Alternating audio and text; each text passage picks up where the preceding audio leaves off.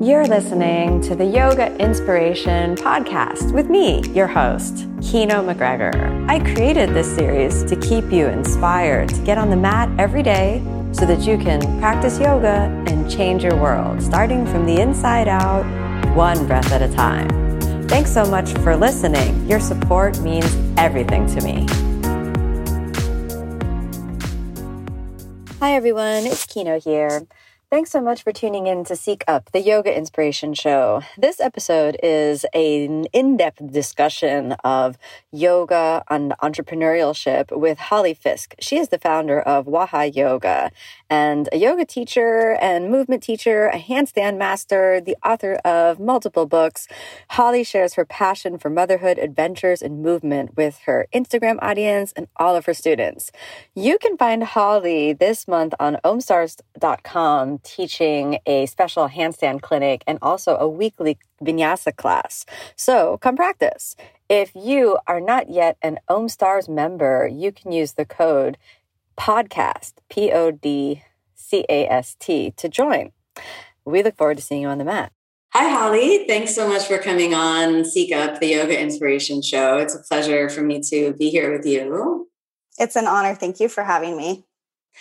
So your Instagram is very inspiring. Uh, oh, your you. your handle Upside Down Mama, I think, has so many different aspects of it, which are really inspiring. Which is, you know, you're a mom. You're also insanely beautiful and oh, strong, oh, and and everybody who follows you should also know that you started your own clothing line. So, would you kind of tell me the story of how that happened? Like, how did you turn being this, you know, rock star super mom upside down on your hands to being, you know, a rock star super mom entrepreneur pioneer in the yoga space? Absolutely. Yeah. It, um, it, it wasn't the plan. You know, I, I originally went to college for journalism and I thought, forever, like as a child, with my dolls lined up against the wall and my brush as a microphone, that I was going to be a sports anchor reporter. And that was always the plan. There was never a different one. Um, and I got out of college. I pursued that path. I got into marketing and PR. I worked for magazines and radio, and then eventually for um, a sports company doing all their PR in on Maui. Um, and then uh, there was the economic depression of 2008 and I lost my job and it just checked me. I'd been on this like very determined path for a very long time and just climbing that traditional ladder in a career field. And it just checked me. I stopped. I started working on an organic farm on Maui and I just took it as an opportunity to reassess what I was doing with my life and where I wanted to go. And in that same amount of time, I met my husband um, and we had a couple kids. And then I became mom. And and that's that's actually when i found yoga. So yoga came first and um, i was doing a, a triathlon after uh, when my first kid was six months old trying to get my like body back in shape. Wow. Like and, that's just i mean that's incredible right there. Thanks. But i was a little beat up from it to be honest. And i remember um, I remember driving home from the triathlon and I was going through Paia, which is on the north shore of Maui, and uh, passing our just our the oldest yoga studio that's ever been there. And I, I told my then husband to pull over and let me out, and I like hobbled up the steps, and I was just going to grab a flyer and just check it out and walk away. But the owner was sitting out on the lanai on the patio, and she started asking me questions. And I was like, well, I don't know if it's for me. I like extreme stuff. I like extreme sports. I don't know if like yoga's for me, which it's so funny when I hear that because I still hear that to the to this day as a teacher. So I always am like, ha, okay, well. So I, I was like, I do it. What can I wear? Do I wear like can I wear what I'm wearing? Can I wear jeans short? What do I wear? I had no idea. Um, and she's like, just come to my 9 a.m. class tomorrow. Um, just just show up. You can wear whatever you want. And I showed up at her 9 a.m. class and she like, she had, she did crow as one of the postures on my first yoga class ever. And I was just like, what is this thing? what is this stuff? This is incredible. And it was just, I never stopped since. Then I just did it. I had another kid. After I had my second kid, is when um, randomly looking up YouTube classes to do at home with my babies, I came across Briohny's um, famous underwear video that she did and she was just a superhuman and i was just like what is this? I have to do that. Um, and then the whole handstand thing just took off from there. I had not been on social media. I got on to share photos of my kids with family. Um, then I started posting yoga stuff and I discovered this whole world, which was kind of a blessing in disguise because I was a stay at home mom with two kids and my husband was always gone working. So it created um, motivation, inspiration, um, camaraderie. I started getting into challenges with people and then eventually hosting challenges. It was this like beautiful, authentic thing. And we were very inspired by one another. It created socialization for me as like a young mom that was um, you know, just with babies a lot. And it just took off from there, you know, how it all began because you were there too. And yeah. companies started to sponsor you and send you gear the more followers you got. And as you started mm-hmm. to host challenges, and then you'd have ask them to sponsor. Um, and I have this deep love for the wild, kind of how I grew up. My dad raised us like in the woods, off the grid, um, very Captain Fantastic style. I don't know if you've seen that show but people always call me and they're like, did they make a movie on your life? Uh, and I was always in love with the wild. So I thought as I started to get sponsored, I would love to get sponsored by a um, like a sustainable company or somebody, mm-hmm. a company that was for the environment or a mm-hmm. company that was like really outdoorsy or something. And um, I, I'm not going to name any names, but I did get sponsored by one that I was really excited about because it had all those values. And then I went to do a photo shoot with them in LA um, and I, I took like Nev, my, my daughter with me. I was still nursing her at the time. We flew out there, did the photo shoot. Their, their company was all about sustainability and um, being eco. Mm-hmm. I stayed in the home with the owner and they didn't recycle. it sounds so petty, but I was just like, oh my God, it's just a facade. Like mm. there are so many, and, and from my marketing background and everything, I just realized, wow, it's, and it seemed like such a, um, uh, conflict of interest with the yoga, right? Mm-hmm. And everything that yoga stands for. And then these companies, and I did some research, it's like, you know, probably over at this point, a $20 billion industry. Mm-hmm. It just, I just realized like how many companies were using um, eco and ethical tactics for marketing, but didn't necessarily believe in them or um, practice them. It was mm-hmm. more just for marketing to get people to buy their mm-hmm. stuff because they realized that people, especially that practice yoga, cared about that yeah. consciousness and and cared where things came from, how they were made, who they were made mm-hmm. by.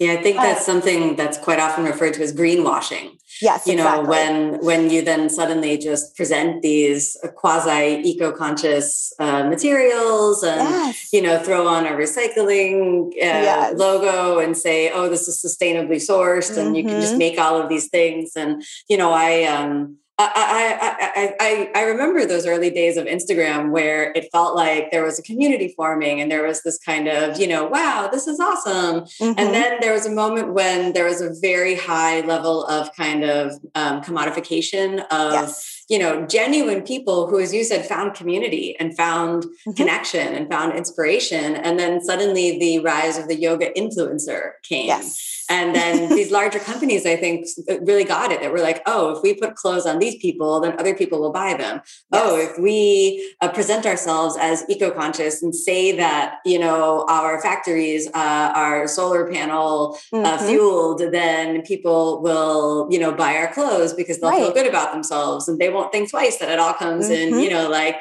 plastic wrap and they won't research. Right. They won't. They won't do. You know. It, it, takes a really conscious consumer to do the research. Yeah, yeah, and it and it's sad too because um, I think that the consumer feels taken advantage of in that way too. Mm-hmm. Because how do you know what to believe? How do you know to believe? How do you know to believe me? You know, mm-hmm. so it it really takes like doing like deep in depth research and even having to be face to face. And I and yeah. and that's sad. Like we can't even trust. Mm-hmm. We can't mm-hmm. even trust what people say when they're like, putting mm-hmm. things on their product that say sustainable and ethical and eco and all that stuff. We don't, reading isn't necessarily believing anymore. And I think that um, with that flooding of the influencer and then major companies coming in and taking advantage of that form of marketing, that even the people that um, joined and they were inspired by the leaders of that community, then they even felt taken advantage of and used. Mm-hmm. um, mm-hmm. because what you were repping or shouting out wasn't necessarily something you stood behind, but you were getting free stuff. And then eventually you got paid. And so I think it, it's just like this complicated web of who do you trust? Mm-hmm. Um, and something beautiful that came from a place of authenticity, kind of being manipulated for for companies and, and marketing and making yeah, for money. profit. Mm-hmm. For yeah. profit. Absolutely. So I came home from that trip. I was sitting on my porch with my friend, and in that at that time, being pretty self righteous about it, and just being like, "I can't believe this, like this and this and this." And she just checked me, and she was just like, "What are you going to do about it?" I was like, "What am I going to do about it?" and it was that day on the porch when I was like, "You know what? I'm gonna I'm going to do it the way that I think that they should do it. Like I can do this. I can do what they're doing. I'll just, but I can do it right and I can do it better. And it was crazy once I started doing the research. I mean, people will create plastic to immediately make it into a fiber, to immediately resell it as a sustainable product. Wow, that's so crazy. It's crazy. So it's really important to, um, I think, like educate the consumer on thing you there was a point where we didn't understand what organic meant when it came to our food now I think I've, pretty much everybody understands what that means. And there's certification if, bodies that go through and can certify that. And yes. now we even have different categories. We even have transitional. So if you're yes. a farm that's transitioning, you know, and we yes. have biodynamic and all these things are third party verified now. Yeah. And there are parties that go and they um, give you certifications and they grade your facilities, what you're creating, the way that it's created, the factory, the way that the factory affects the environment, the way that the factory mm-hmm. affects the workers, the way that the product that comes from that factory affects the consumer eventually. So it's my hope that through all of this, I can be successful, have a positive impact, and then continue to help educate consumers so that they aren't being taken advantage of anymore. Because I felt like I had been taken advantage of in that sense. Mm-hmm. Um, and then just to witness on Instagram the different things, you know, um, people craved wanting to become an amb- ambassador for these companies. And so companies would lure them in and be like, we want you to be an, an ambassador for us. Mm-hmm. You just have to buy all of this for this discounted price and you're an ambassador for us and you can shout us out and you can give us give out your code and blah blah blah and so i don't know i felt like just being one of those people that started from very humble beginnings and and natural and very authentically grew and then also saw and was kind of like shocked by some of the marketing that was happening um, it just w- became very important to me to do it to do it right and to and to i don't know stand up for the not the little guy but you know the people behind the scenes that are mm-hmm. believing and trusting the leaders in that community yeah so and, there's there's some things that there's some things i'd love to dive into a little bit more mm-hmm. um, first of all I'm still kind of flabbergasted that someone that a company would create a plastic just to recycle it and then call it a sustainable fabric. So that's just I'm gonna have to sit with that one a little bit.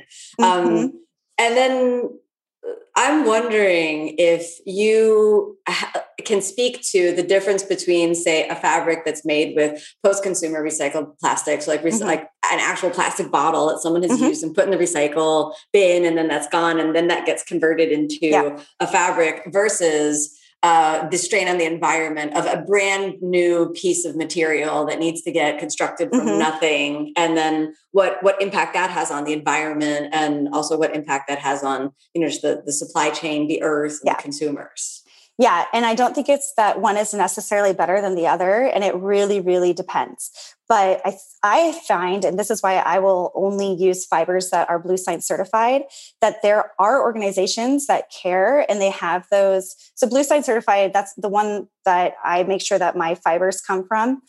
Make sure that um, it has, you have to qualify to have um, a certain amount of of care for the environment, care for the consumer, and care for the workers. And so for that, that's like those are the three things that I really care about, like how from fiber from the beginning because you could just be like this is organic cotton but i want to know like how it came to be all the things i want to know who was working to create mm-hmm. that take it out of the field and then process it to a fiber make it into a fabric because that tunnel is deep and and you Absolutely. know and if you don't have to see the way things are done it doesn't affect you. And that so that's the problem is not seeing the way things are done because it's affecting somebody. It's mm-hmm. affecting somebody. It's the workers or the environment or whatever. So for me the Bluesign certified was really important because those people are the ones that will go in and they'll check out the the way that it's made from start to finish and grade it on on mostly those core ethics.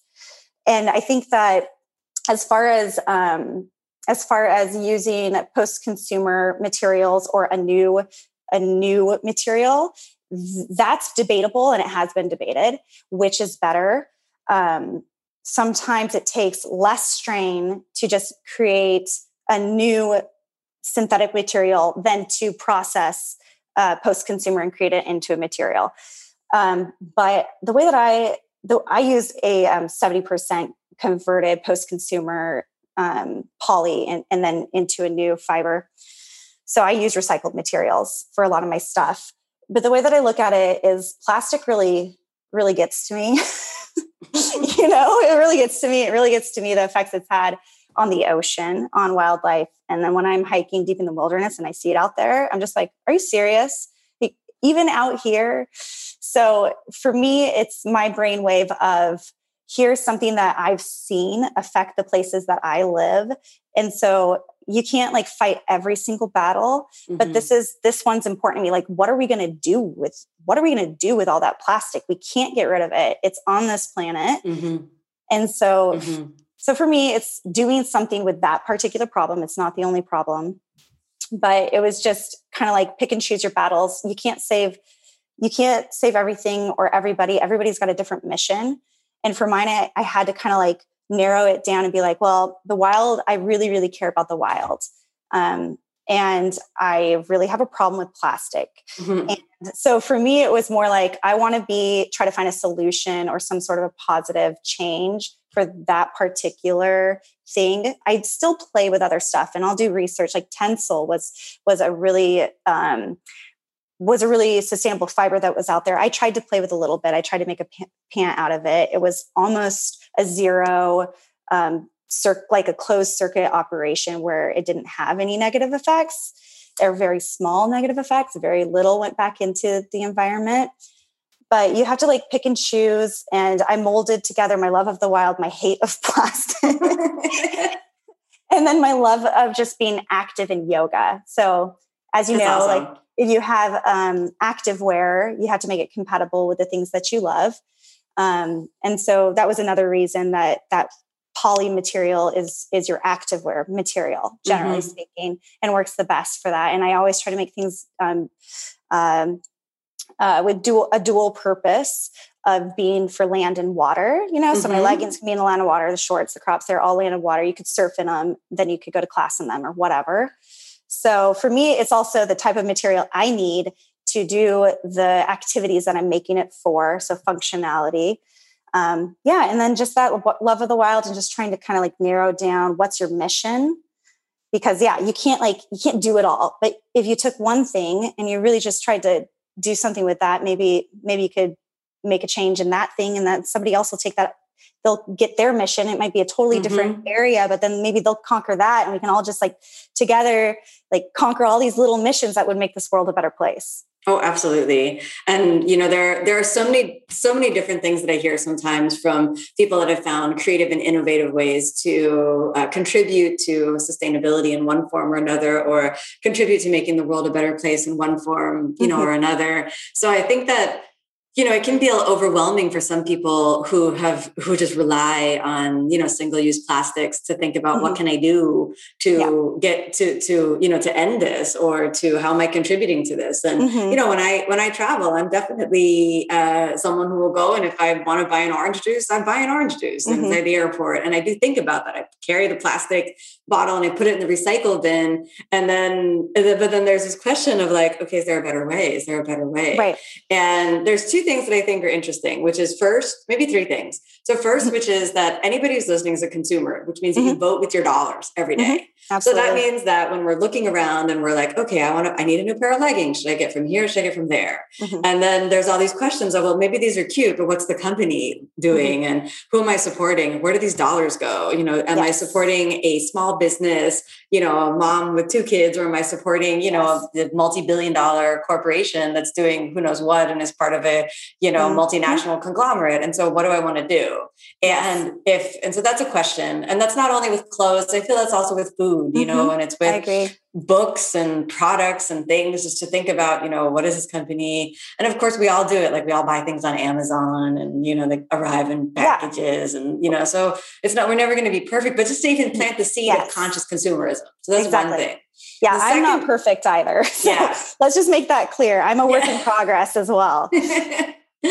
and then the second thing that I hear, which is really interesting, are scientific innovations mm-hmm. that come up. So there's a company called Smart Plastic, and mm-hmm. a lot of people don't know about this, but their kind of mission is to kind of solve the plastic problem. And they've taken the perspective of people are going to keep using single use plastic. So we have to make plastics biodegradable. Mm-hmm. And they've scientifically found a way to make plastics biodegradable within 12 to 24 months in any environment if they're mm-hmm. made in the specific way that scientifically they've created to do that and then they're they turn into zero microplastics within 12 to 24 months it's like a revolution but nobody knows about them and right. there's like some small scientists out there you know like mm-hmm. working you know in the brain trust to try to save the planet you know it's, it's no. kind of cool it, in that way that's very cool and i and i hope that people will like get behind things like that so that it gets more attention because i think that there is kind of a conflict of interest with those huger companies that are making so much money off of their quick cheap easy plastic products so mm-hmm. they'll always kind of try to hide that and overshadow overshadow that because if you if that gain momentum then they're all of their money is gone. Mm-hmm. You know, my, my, husband was telling me the story about plastics, and he said that he and I, I, you know, he just told me this, so I haven't like verified it or researched it, but mm-hmm. he actually said that plastics in the history of plastics is kind of another kind of corporate controversy that's mm-hmm. out there. So apparently, when single-use plastics started to be in use, there was a big backlash, particularly in the United States, because it was dirtying nature. Mm-hmm. And people started to protest and say, let's get rid of these plastics. Like we can't yeah. use this. Let's go back to glass and I'll just bring my my glass object and you know get the glass milk delivery. I don't want these single-use things. They're they're creating garbage everywhere. So yeah. then, then the corporations that were had invested all of this money in, you know, packaging and plastic packaging, they were not keen to change. So they created right. a different public relations scheme, yes. which was let's throw our trash away. Mm-hmm. Let's clean up the world. So then mm-hmm. it pivoted away from let's let's you know eliminate the source of the trash to let's yep. let's all be good citizens and put our trash in trash cans and so then trash cans became more ubiquitous than, than they were before mm-hmm. and and so that's that's kind of mind blowing when we think about it. Therein lies the problem. And that is the entire thing that consumers are being fooled, marketed to with incredibly smart tactics, and nobody knows what to believe or who to trust. But that would bring me back to what you said about the smaller you can go, no matter what you're buying, the better. If you know who stitched it, who made it, where it came from, and they know where their, you know, uh, materials came from, like the more that you can know and the smaller you can go, then the better it is. So even since um, it was just an online shop for me, but since this last year during COVID, I opened the physical boutique and then I started sourcing from new vendors. So it's not just my brand, but it's other vendors. And I wanted to know exactly where it came from. So I carry wildcrafted body um, care in there is one of the things. But I can go to that person's farm. She's a mom, and I can see all of the plants that she grows, and I can walk into her studio where she creates the wild crafted body care. And I just, and so everything that I put in my store has a story like that. And if we all just went out, whether you're the boutique that's filling up your shop or you're the consumer that's looking for a gift with that in mind that the smaller it is if you know who made it, where it came from, what it is, where it was grown, etc., like then oh my gosh, if we all made those choices, then we would clean up a lot of things for the wild. We would get rid of a lot of corrupt corporations that are totally taking advantage of consumers. And the rich just get richer. And then the small that are handcrafting and making your goods with love and care and like making them so they're not going to be a negative effect on you as a consumer, then they would grow and be more sustainable. So I think just for for consumers in general, the smaller you can go to know exactly where your things came from and who made them, then that is how you're going to support the people that you truly want to support. And if and vice versa, because if we all start to think about things like that, um, then you'll be supported back in your own endeavors you know, I think about that when I go places now. Like, I want people to come in, see what I'm doing, why I'm doing it, and support that. And mm-hmm. so then mm-hmm. when I go out into the world, I think about that and I'm like, I'm going to support that shop and I'm going to support that person because I know how hard they're working and trying and fighting and how it's more expensive to do things that way, to create mm-hmm. things that way, to give to the consumer, et cetera. So it would have a domino effect if we could get there. And I think that we will someday. Little by little. Yeah, little by little. So, do you ever meet someone who, when you talk about sustainability, just says, like, I'm so burned out, I can't, like, I don't have time to think about this. Yes. I'm barely surviving. I'm living oh, hand yeah. to mouth. Like, I can't afford to mm-hmm. buy more expensive clothes. I just, you know, I, this is, I just go to Target and buy whatever's in Target. Absolutely. I don't have anything against Target, but this, this should right. be said. I don't know right. send me a message. Why are you a Target hater? I'm not a Target hater, just an example. We love Target. It's the best. Yeah. um, yes, all the time. I and that is one reason why I don't do any wholesale yet. Is because I get that it's so expensive to make things that way that you have to charge more for them, and in that way you isolate how many people actually have access to that type of a product. Um, so yeah, I try to cut down my prices by not marking them up to the point that I could do wholesale with other companies. But I think about that, I do, and it and it's just too bad, really. Like I don't know what to do at this point about having a product where I had to pay this much to have it made to get it to to be accessible to everybody, not just a certain demographic that can afford it. Um, and I do hear that, and I think that it's an issue. It's it's an unsolved debacle of the mm-hmm. scene. Um, I don't really know what the answer is yet, but and I, I I'm really lucky to get to just offer it via my avenues. You know, not everybody. Some people want to make their their sustainable stuff. They love the wild. They are really good at what they do. I didn't even go to school to be in the fashion industry. It's all been a learning process for me. Some people that was their their passion from forever, but they don't have a platform to talk to. I'm really lucky. I get to speak directly to my consumers and I they get to know me, they get to know who I am, what I'm doing, why. If they've been following me for a really long time, they've seen the entire process of like thought to company, of even before thought, of me just being one of those yogis in in the rat race of social media. And they've seen me like kind of process everything as it comes up. And it's just, it's a really unique and cool opportunity for me to be able to talk to consumers and and have them know exactly who's running this show mm-hmm. But for a lot of people, they don't have that. They have the passion to create and the passion to create something well, but they don't have a platform to speak from. Mm-hmm.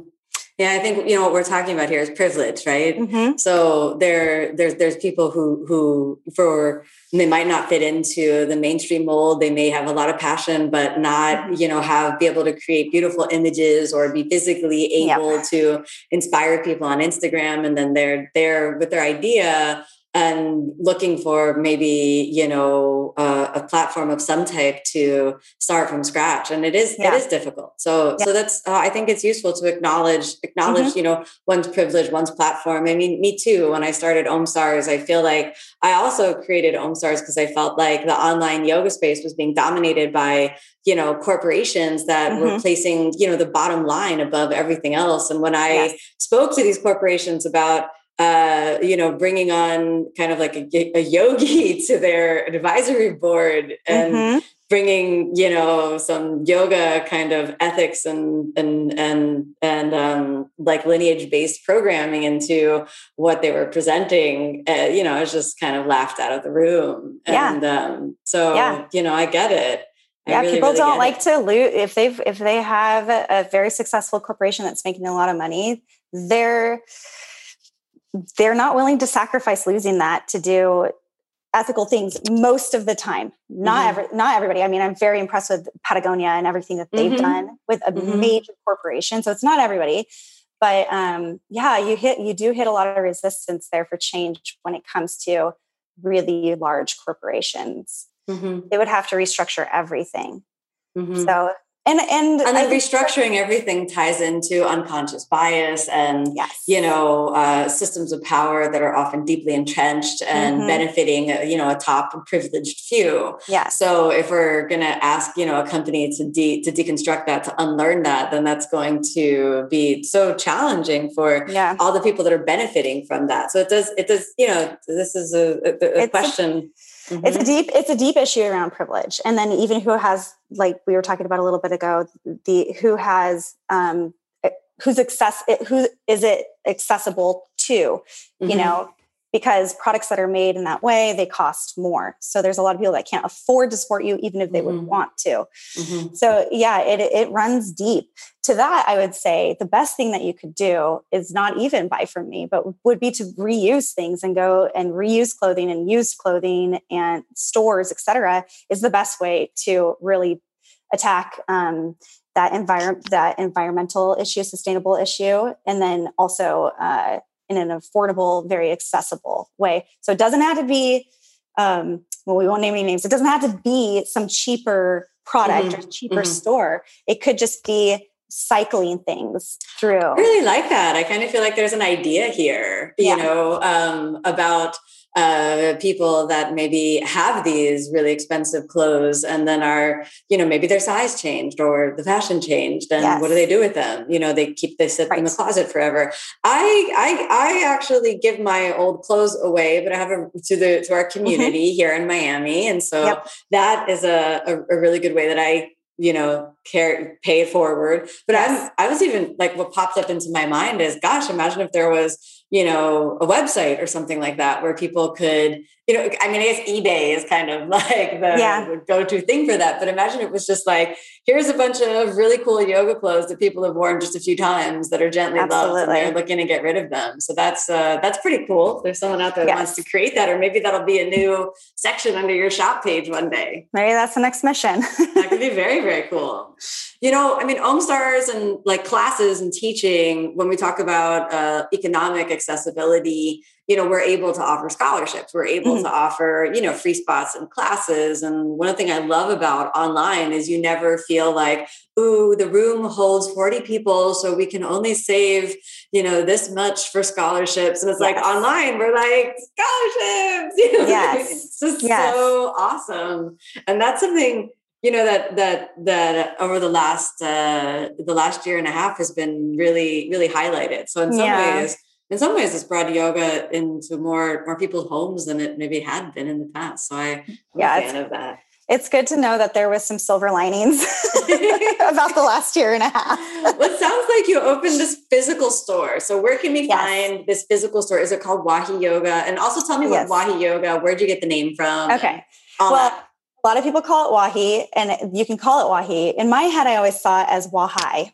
Oh, um, okay. for and it's for Washington, Hawaii, which are uh-huh. the two places that I live and love, and um, and I hop back and forth quite often. And it's also to me represents just its own word, wahai, and mountain to sea, which I, are also I don't know if it's like the Capricorn in me or what, but like I'm obsessed. I, I can't choose. I don't know the mountain or the ocean. I want them all. I want to. I want the tropics and the rugged Northwest. I want it all. So that's what Wahai is. It's just like a representation of those two places that I come from, which is why all this came to be, and the wild and the mountains and the ocean. Um, my physical store is in Leavenworth, Washington, which is in the Cascade Mountain Range in Washington State not in Kansas where the penitentiary is. People are always confused, and I'm like, mm, I haven't been there, but I'm pretty sure this this is very different. uh, it's um it's an outdoor mecca for mountain sport people. So we have snowboarding, and skiing, and whitewater rafting and rock climbing and camping, and it's um it's a total tourist town. I think there's less than 2,000 actual residents, but we have tourists that will jam pack the entire front streets. It's a faux Bavarian village uh, with a backdrop of super jagged high mountains. So wow. I guess it could be like the Swiss Alps a little bit. And that is why that all came to theme. Um, but it's a really fun little town and i was lucky to get a spot in it it's hard to get a spot in it and so i guess that's another silver lining of covid is that spots were becoming available um, I didn't have it on my radar before. So I don't know. I guess there are some some pros there because now it's now it exists as a physical shop and I'm able to support other women entrepreneurs through that. Every everything I offer in my shop is made by another woman. Um, and I and mostly moms. Awesome. which is which is pretty cool too. And that was actually during um, the start of COVID when a lot of businesses were struggling. I thought in my head, I had I was only offering the things that I made on my online shop. And I thought in my head, well, I have a voice and I have a platform and I could help other people's businesses survive by maybe taking their products and offering it on my website as well. And so I started to do that. I started to do that locally with just people around town. Um, and then it just grew from there. And then the spot became av- available and I grabbed it. And then I just, and I kept doing that. And so, yeah, it's a, it, it's a positive that came out of this last year and a half. That's so awesome. I'd love yeah. that. I, I, I would love to come to Washington and visit your store. That sounds yeah. really, really nice. It's a really cool place. It's a, it's a little funky, but it's really a really cool town in general. no, it sounds beautiful. I mean, uh, I'm here in the tropics and the mountains are always fascinating for me. So that's, uh, right. That's so, so, so, so cool. So, one thing that I think, I mean, that I sit with as someone who owns a business in the yoga sphere, and perhaps mm-hmm. you've gone there as well, is uh, this question of constantly thinking about here is this amazing practice that comes from India mm-hmm. that I've learned from a lineage, and it's also my livelihood whether yes. you're in the role of teacher or whether you're in the role of having a yoga related business. Mm-hmm. Um, so then there, like I sit with this space of, okay, it's super important to run the business aspect according to yogic values, to run it yes. as ethically as possible. Absolutely. And at the same time, to kind of be sensitive about this triangulation of a space that's spiritual, you know? Yes. So how do you navigate that? Like, what are your what are your goalposts? What are your what are your landmarks uh, to let you know you're on the right track and yes. to let you know you're off the track? Um, I totally hear you, and I absolutely agree. And I think that giving back is is an essential part of yoga, um, of the practice of the lifestyle. And if you've been doing it long enough, you know that it's just like you don't do yoga. Yoga is a lifestyle. It's like everything that you do. It's the way that you mom. It's the way that you teach. It's the way that you run your business. Um, so I think it has a lot to do with giving back. Um, I even though having the brand and having the business is very time consuming, I think it's really important that remain a teacher. That's where it all comes from. And it's something I love and it's something I want to share and something I want to spread.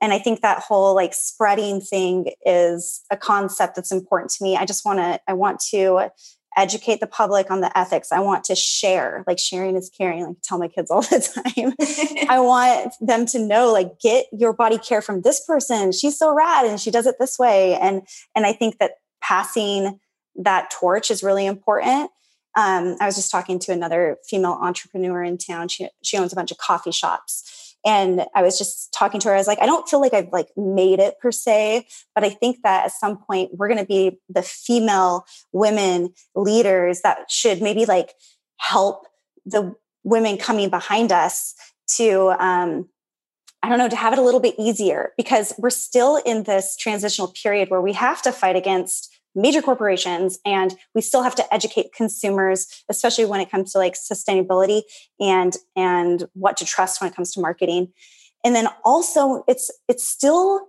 it's still mostly a man's world in the business world and when you're dealing with mm-hmm. landlords and other business owners and other companies that are run by run by men it can be really difficult to know how to um, even talk mm-hmm. sometimes and it's not everybody but sometimes i feel myself being like, wait, you can't say, you have to be polite, you have to be kind, instead of being like, you know, like as a business person that's trying to stand your ground and fight for what's right. I think that that's often a conflict. So it's even how to communicate professionally mm-hmm. and, and, stand mm-hmm. up to that kind of men's world and everything. So it's a super, it's a super good point. I mean, I've been in business meetings where, you know, uh, if I voiced a concern about something, then, you know, then a comment was made about my demeanor or, right. oh, why don't you smile more? Like, why right. are you so serious? You know, you're so pretty yeah. when you smile, you know, oh, right. now, oh, what, now we're doing business. And I'm like, uh, yes, you know, right. And if you take a look at it, it's a good point to think about that you know the, the, the clothing companies if we look at the clothing companies how many clothing companies that exist within the yoga world are women owned? Exactly. how many online platforms that exist within the yoga space are women owned? Like yes. like not a lot. I've yeah. I, have I've looked into it. It's not a lot but it's worth looking into and it's worth um yeah, it's worth it. It's actually because the majority of women are the practitioners are the of yoga. Yeah, and the so, consumers. And the consumers. It's like mind blowing. We're like, wait a minute. Yeah. So the especially majority, in the US. Yeah, yeah, the women are practicing, women are consuming, women are yes. the consumers, and they're being told a story of who they should be and how they should practice and what and they, how should they, should wear, how they should look by men. Absolutely. And uh, uh, where did you know? Like we need yeah. to we need a, a, revolution of consciousness. Like let's yeah. all. I hope everybody who's you know re, who's listening uh, just has. If, if, you haven't had that aha moment, then great. And, and it's nothing against men. Like men mm-hmm. are awesome. I'm married yeah. to an amazing man. Yeah. It's just this question of you know true equality. Right? Absolutely. Yeah, and there's lots of fights to fight. You know, and um, being a woman and being heard and being considered uh, a able to run a business and be business minded has been questioned a lot like we're too emotional or mm-hmm. you know like whatever the stereotypes are that out, that are out there but they need to be debunked they're not it's not true like we're mm-hmm. all ran by multiple hormones and mm-hmm. say a woman isn't i don't know it, it's just like it still runs through our veins and we got to work on that we got to mm-hmm. on on those things um I, like I said, I have to work on it too. Like I even find myself being like, you're not being you have to be kind. You need to be more submissive or whatever. And then being like no no no no no that's the problem. Um, and but but i think that yeah so anyways and the way to give back is i want to be the person that leads the next generation of females into the future um, just like maybe a little bit easier than the path that i took. So and i want to help women. I want to help them get seen. I want to help them get heard I want them to have a voice. I want them to have a choice. And I and I know that there's a many fights going on. I mean, even with Pride Month, like there are many fights going on. Um, and the wild to fight for sustainability isn't for everybody. To fight for women's rights isn't for everybody. Everybody has a different fight. And I support a ton of fights. But the one that I'm, you know, like that I've chose as my mission is to fight for women um, because obviously that hits home. because mm-hmm. I am one. uh, and and children, obviously, you know, and as a mother. Um, and then fighting for the environment, I feel is fighting for the, is for children because yeah. it's like they're the ones who are going to be here when we're not, and how we steward mm-hmm. this earth will determine what kind of world our children and our children's children will live yes. in. So yes. this is you know a, a, friend of mine was just talking to me recently about this moment in al gore's movie the inconvenient truth and mm-hmm. I, I, actually i read the book and then the movie was later that, that that book actually changed my whole thinking on the environment i read that you know when i was very young it's kind of like yeah. a nerdy read but it was really really mind-blowing yeah. Um, and then i think in the movie uh, there's a point where he holds up the earth mm-hmm. and then he holds up bars of gold and he's like this is what we're choosing moment right. by moment you're choosing the earth or you're choosing gold bars and that's just you know that that um that sign that we often see you know made into a social media meme that says you know only when you know the oceans dry up and the air is too thick and there are yeah. no more trees you'll discover that mm-hmm. you can't eat money yes and i love the the old native american quote, I don't even think they can pin it down to who said it, but that you don't inherit the earth from your ancestors, you borrow it from your descendants. Oh, I and, love that. You know, and so it's like, how are you going to leave it for your children? How are you going to leave it for their children, et cetera, mm-hmm. et cetera? Mm-hmm. That one always. That and one we can make a difference. You know, we can't like every choice. You know, we, we, we can we can choose. I think you know, even if you go to Target, there is a choice. you know, like they're there, so we can think like, oh, where did that come from? And it's yeah. there, it's there. Because well, I remember, you know, think about ten years ago, there were you knew your average like non Whole Foods, non co-op grocery yeah. store, and there were so few organic food options. Right. And then that's really changed. Mm-hmm. You know, I think or even yeah. 10 years ago there was lululemon yeah know, and then the, and then the way that that is even developed and grown, mm-hmm. Mm-hmm. you know. So there's choice, and consumers make that.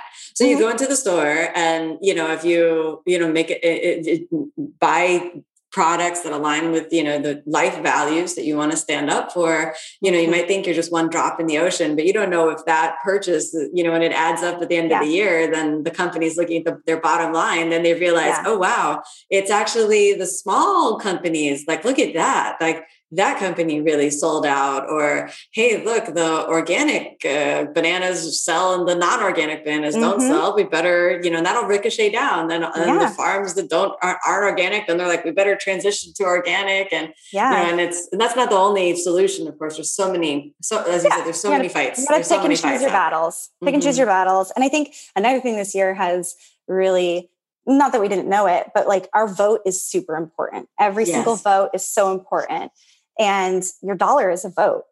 Yeah. And we, and you know, even again, as women, we fought to, for that right to vote. Mm-hmm. And I think it's really important to know.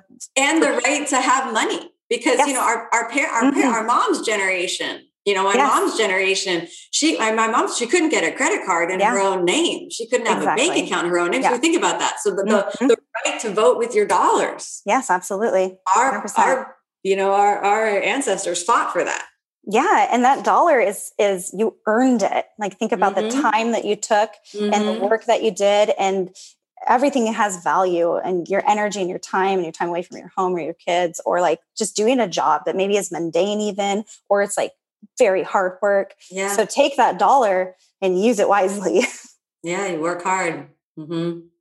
Absolutely. I think that's a great uh, note to kind of maybe end our discussion on. I just would love to uh, for you to let people know uh, what's upcoming on the horizon and where can they. Yes. Uh, well, first of all, you know, let everyone know your website so they can check out the amazing clothes that you design and where they can practice with you and any yeah. any fun workshops that are coming up. Okay, so Wahai Yoga, super simple. Wahai, Washington, Hawaii, W A H I yoga.com for the website and all the things are on there. Um, well, starting for the entire month of July, we'll be hosting with you and Marie the handstand uh, challenge, which Yay. I think is pretty cool because um, I was happy to jump on board with that because I love handstands, clearly obsessed. And um, you don't see month long dedicated challenges like they're like, you know, people are trying to get more into less time. Yeah. And so I think for, and this is one thing that I've taught in many of my workshops is that it's not going to be like, you're not going to learn to handstand today. You're not going to learn mm-hmm. to handstand in two, two hours. You have to if you're willing to show up, put in the time, if you're willing to like commit to this 31 day challenge or whatever, then you'll probably end up handstanding because all that it is is showing up, showing up over mm-hmm. and over and over again, putting in the time. This isn't instant gratification. You won't, it, it's not going to be like that. There's no trick, you know? Mm-hmm. Mm-hmm. It takes perseverance and consistency and just determination. So um, I'm excited to get on to do that challenge with you and Marie and um, give people the 30, 31 days to really like dive in and conquer and, and kind of dissect and and play around with that. I think it's actually like an appropriate um, thing to give people. It's a realistic um, goal to have, like 31 days, and then maybe you'll see some improvement after that. We'll see. Yeah, little improvement. yeah, um, and then to pair, if you really wanted to dive, if that's on your bucket list, and you really wanted to dive into that that handstand endeavor, pair it with. I'll be doing the workshop on OmStars um, at the end of July. So it would pair pretty perfectly. You put in 25 days and then uh-huh. take an online workshop. And yeah, I, I would love to have everybody show up. I'm, I'm very passionate about that as well. Don't get me going. yeah, I think it's just if that is on a bucket list, um, then this is a great way to go to get after it. 31 days um, OmStars sends out an email every day. Every day. With the pose and information. And that's, I mean, I know how much effort that takes to put together too. So this is just a great opportunity, I think, if people really have that as a goal. Um, and then, yeah, join me for the workshop at the end of the month. We'll just seal the deal, get everybody upside down, flip perspectives. So it's awesome. I'm really looking forward to the challenge too. And I hope everybody listening takes the plunge and jumps on. And especially if you think handstands are not for you, then do this challenge mm-hmm. and sign up for the workshops and really just dive into it. So awesome. Yeah. handstands are for everybody that ha- that is willing to commit. I love that. Yep. Yeah. Very true. Yeah. So uh, thanks so much, Holly. I really appreciate Thank you. it. This has been really um, awesome. Such an honor. I really I appreciate it too. Thank you so much. Hey there, it's Kino here. I just wanted to thank you for tuning in to my podcast. Your support and your time and your attention really mean a lot to me. If you're enjoying this podcast series, you can find the full length videos on my online channel, OMStars, and that's at www.omstars.com. You can redeem a 14 day free trial and get access to our full library of over 3,000 classes and also practice yoga with me online. I'd also love to see you in class sometime. So you can find my full live in person teaching schedule on my website, which is kinoyoga.com. And if you haven't checked out my books, I'd absolutely be honored if you'd check those out. You can find those available at any online bookseller. The Yoga Inspiration Podcast is designed to keep you inspired to get on the mat. And I hope you're leaving each episode with a little glimmer and spark of the spirit, which is the true heart of the yoga method. Thanks so much for tuning in, everyone. May you be happy. May you be peaceful. May you be filled with love. Namaste.